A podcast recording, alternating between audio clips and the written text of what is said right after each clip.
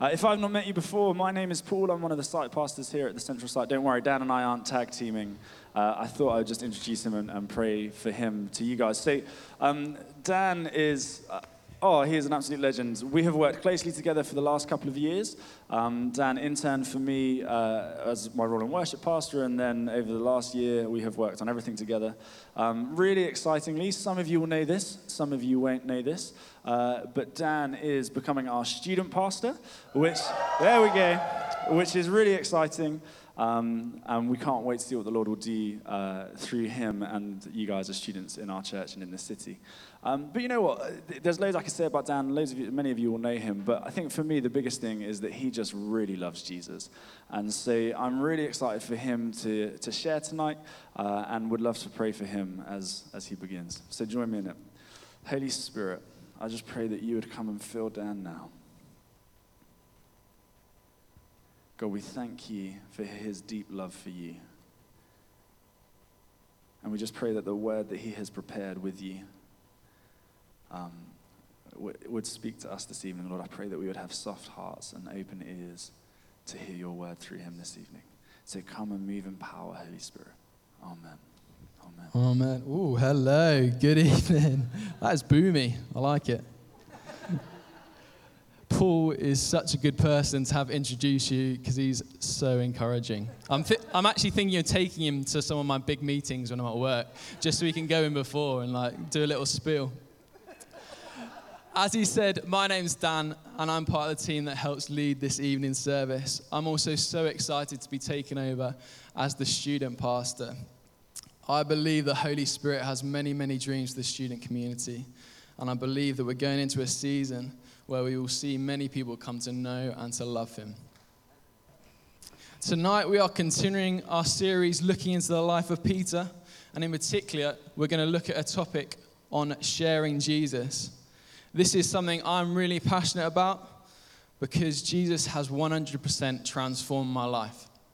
When I was 16, I was living a life that was very different to the path that Jesus had for me. But on a train in the early hours of the morning, coming back from a party, the Holy Spirit encountered me, and I encountered the love of God afresh. And in that moment, I recommitted my life to the Lord without really knowing what I, what I was doing, but knowing that this was all I wanted, which is to recommit my life back to Him and say, Would you use me? And I'm laid down for you. I'll do anything for you. And ever since then, I've been on a crazy adventure with Him following that commitment. I'm passionate about sharing Jesus because I can tell you firsthand that he changes lives because he is life. I don't know how you feel about sharing Jesus. I wondered when I first mentioned that we were going to talk about it, how, what, how did it make you feel? Maybe you feel excited, you're a natural sharer of Jesus and you just love to do it. Or you're like, oh, yeah, I'm really excited to learn more about that. Maybe you feel afraid or ashamed. You feel like you know you should share Jesus, but if you're honest with yourself, you never really do. Or maybe you're like, who's Jesus and why would I want to share him? I hope that if that's you tonight, then you will see the beauty of who Jesus is and how passionate he is about you. But also that you would see that becoming a Christian isn't just about coming here on a Sunday and trying to obey some rules, but it's about an adventure with your Heavenly Father carrying his kingdom on this earth. And that if you believe Jesus who he says he is, then he is 100% worth sharing. Wherever you're at tonight, I want you to know there is no shame, no condemnation, and that you are truly loved and treasured by the King of the universe. Your identity is not placed in how good you are at sharing Jesus, it's placed in his love for you, the love that never changes and won't ever end. You will never make him love you more by something you, you do, and you'll never, never make him love you less by failing at something. Notice where you're at with sharing Jesus tonight, because I believe that wherever you're at, the Holy Spirit wants to speak to the thoughts and the feelings that we have associated with sharing him and lead us into greater freedom. So I'm going to pray, and then we're going to dive into looking at the, looking at the passage we have tonight. Holy Spirit, I thank you that you are so, so good. I thank you that you know every heart in this room. I thank you that you have journeyed with us for so long. And I pray that as we look at this topic tonight, your joy would fill our hearts. And Lord, we love you more and more. Amen.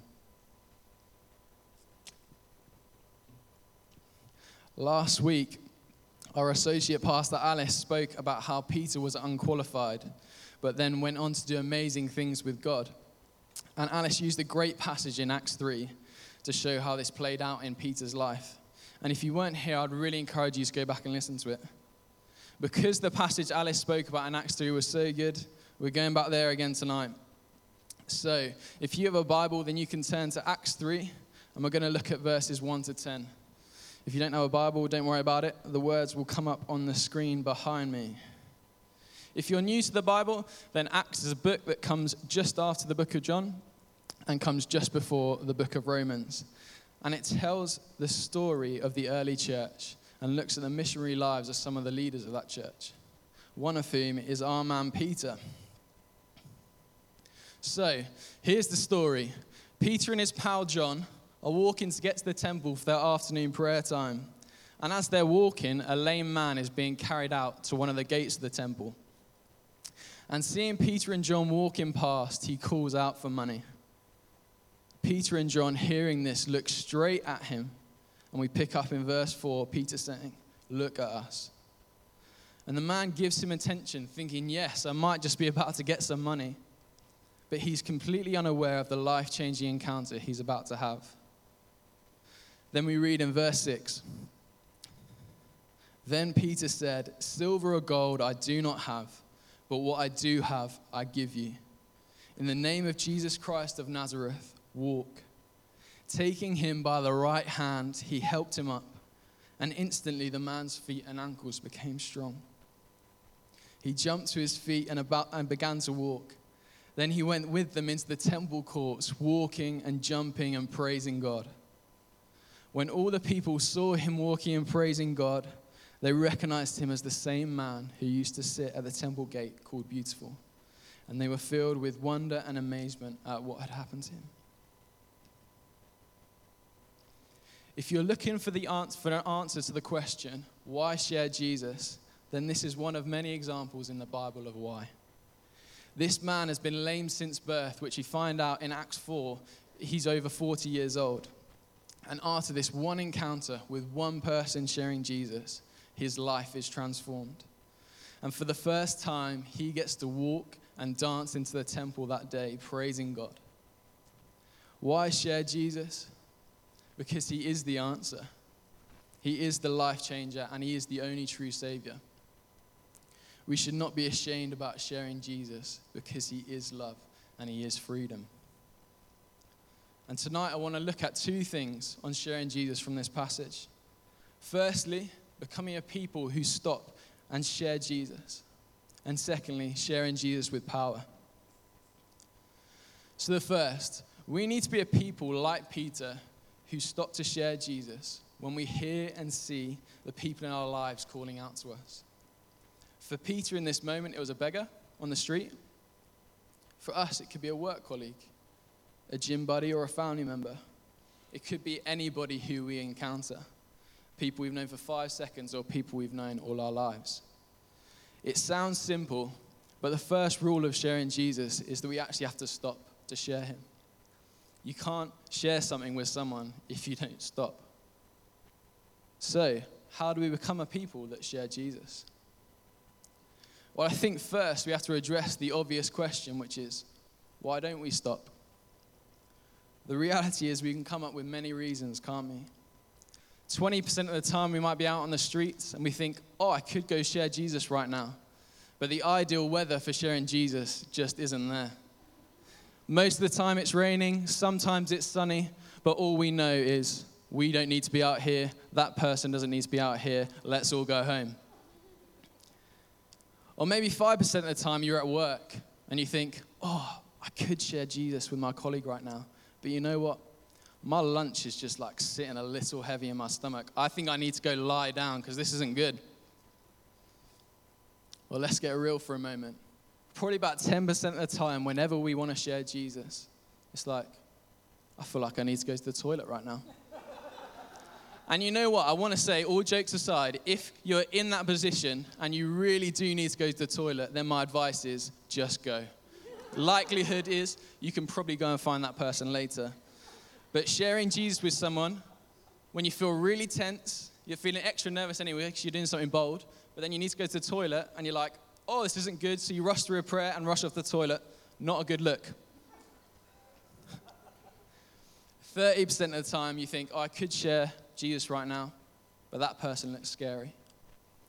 23% of the time you haven't had enough coffee yet, and so you're not awake.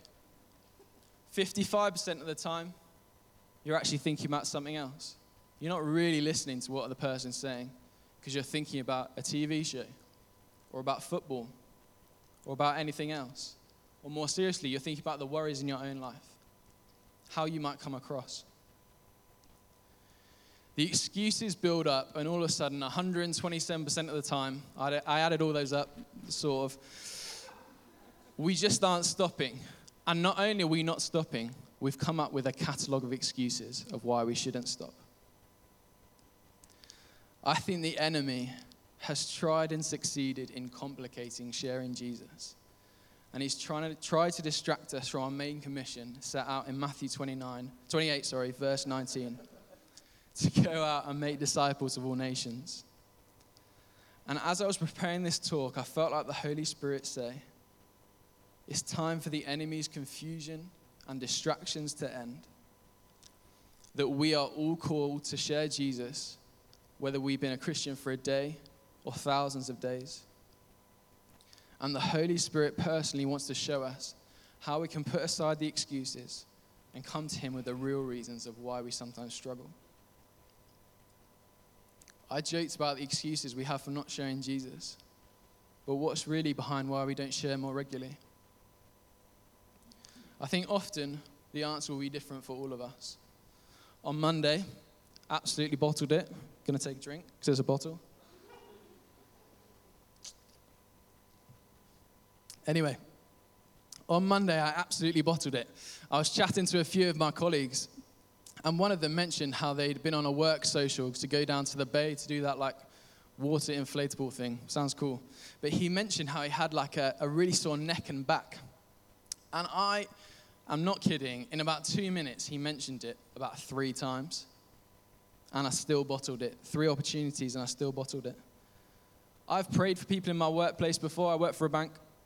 I've prayed for people in my workplace before. And so this wasn't anything new. And I bottled it. I asked the Holy Spirit before I go to work, would you reveal opportunities for me to share Jesus? And I bottled it. I knew tonight I was talking about sharing Jesus, and wow, what a cool example this will be. and I bottled it. and after trying to come up with some random excuses why I couldn't have shared Jesus in that moment, I went to the Holy Spirit and said, Sorry for missing the opportunity. Would you reveal to me the real reason why I didn't share Jesus in that moment? And I felt He revealed for me that re- the reason was that I was scared of being ridiculed by people, and I was scared of losing relationship with people that I cared about. I had just become afraid of the consequences rather than trusting the Holy Spirit and being obedient to the Bible. And in the moment of coming to Him, I felt like He reminded me of who He made me to be, which is bold and courageous and just a little bit crazy sometimes. And He said, We'll go again next time. So often we get afraid of going to the Holy Spirit because we think that we're going to feel terrible and we get we, our shame cloaks us which stops us from going to him. He's never like that. What's the real reason why you don't share Jesus more regularly? Maybe it's that you don't always think God is good enough to show up. Maybe you don't believe that the Holy Spirit will work through you because you tried it once and it didn't work.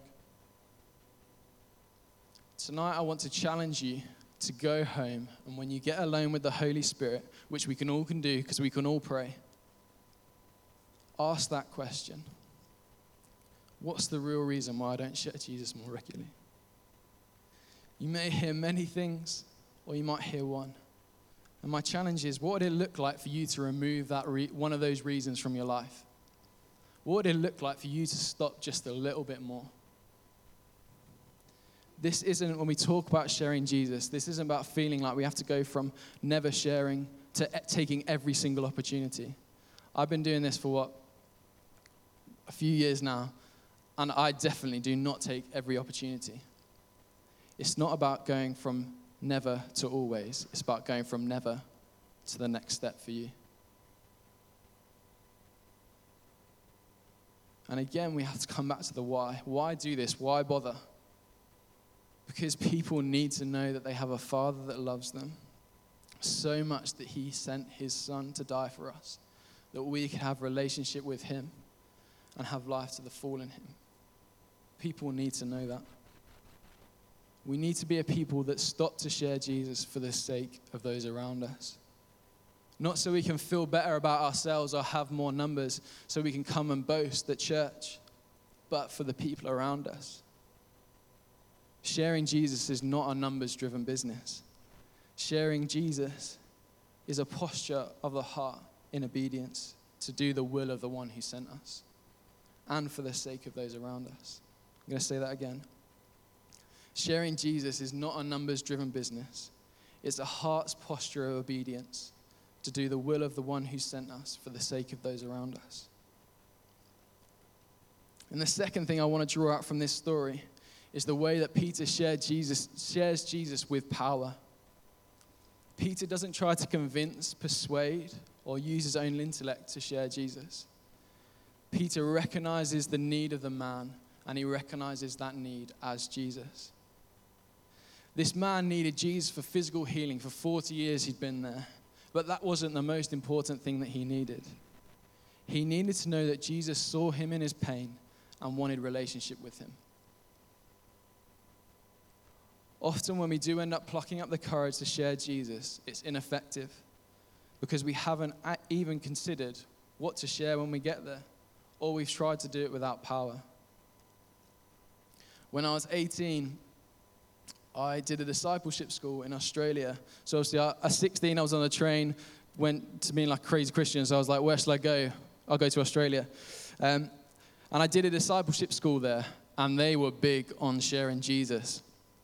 As a young British person who didn't like talking to people, I was not so keen on sharing Jesus.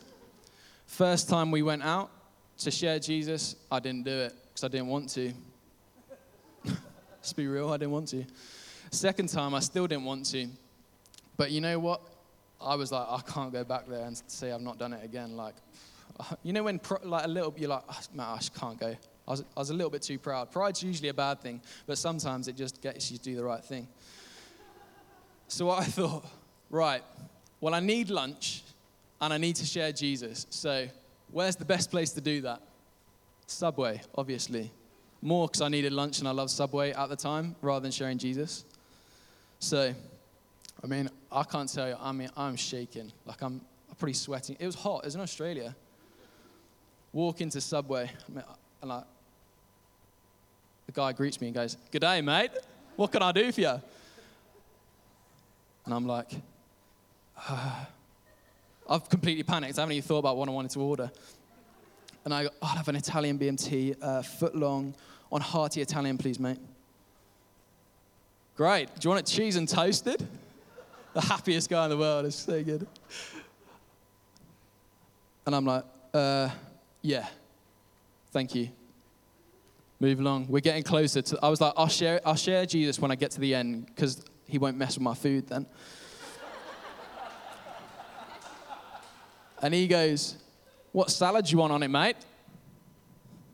Uh, lettuce, um, cucumber, tom- no, not tomatoes, um, sweet corn, gherkins. Great. Do you want any sauce with that? Yeah, ranch sauce, please, mate. And I'm now feeling pretty good because I've done about two minutes of like life with this guy, and he seems pretty nice. So I'm like, I'm feeling pretty confident. Get to the end. Get to the end. He hands it to his colleague on the next till. And I'm thinking, hang on a second. I've just done life with this guy for two minutes and I've built up the courage to share Jesus. And now I've got to do it with this guy who I haven't known for two minutes. See, you guys, that'd be $5, please, mate. I don't think he was as happy as the previous guy as well. Like, I give him the $5, take my subway. About to walk out. And then in half panic, half shout, half desperation, I just go, I just wanted to say, I feel like Jesus loves you. Obviously, Australia's coming out of me as well. I feel like Jesus loves you, and you're doing a great at your job, even though I haven't really known you. But anyway, I take my subway and What is the point of that story?